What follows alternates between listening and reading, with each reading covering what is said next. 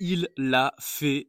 Quelle journée incroyable pour Victor Lafay, le coureur de l'équipe Cofidis, 27 ans, 6e de la Flèche Wallonne cette année et aujourd'hui premier vainqueur français ici à Saint-Sébastien sur ce Tour de France 2023 avec un numéro incroyable, le coup du kilomètre.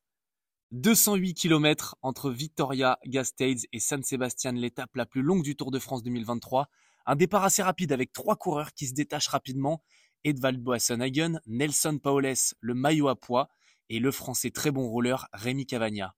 L'échappée arrive à stabiliser jusqu'à 4 minutes d'avance sur un peloton emmené par les UAE Team Emirates. L'équipe contrôle. L'échappée ne se dispute pas le sprint. Edvald Boasson, le plus rapide, remporte 20 points. Et c'est 4 minutes plus tard que les grosses cuisses du peloton se disputent les 13 points encore en jeu. Jasper Philipsen règle le sprint du peloton devant Samuel Ford. L'échappée continue seule. Paolés passe en tête le col de Ludana, il prend 2 points et conforte un peu plus son maillot à pois. Météo très changeante durant cette étape, pas facile pour l'échappée de tenir le rythme, mais quelques pépins techniques à l'arrière avec de nombreuses crevaisons dans le peloton et la chute du leader notamment d'AG2R Ben O'Connor va permettre à Nelson Paolés de maintenir un écart en solitaire après avoir lâché ses 2 compatriotes d'échappée, Edvald Boasson Hagen et Rémi Cavagna. Dans le dernier col, Nelson Paolés, après une journée à l'avant de la course, est repris par un peloton supersonique emmené par l'équipe du maillot jaune d'Adam Yates et Tadej Pogacar.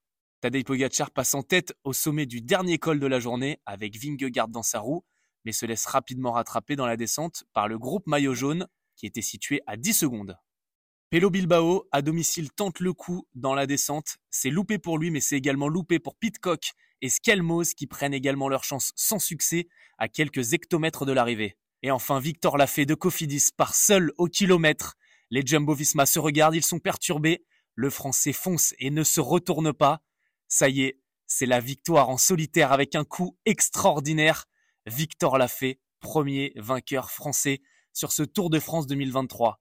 Quelle journée incroyable pour la Cofidis et j'ai pu le vivre de l'intérieur.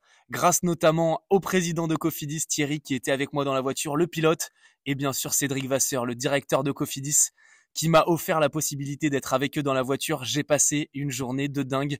On y a cru jusqu'au bout. On a lancé nos pronostics jusqu'au dernier kilomètre et on s'est sauté dans les bras quand Victor Lafay a fait ce coup magnifique.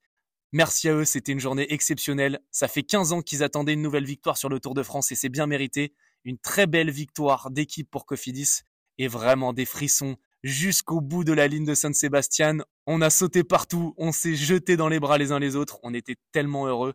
Bravo en tout cas à Victor Lafay, à cette équipe de Cofidis et merci à eux pour cette journée exceptionnelle.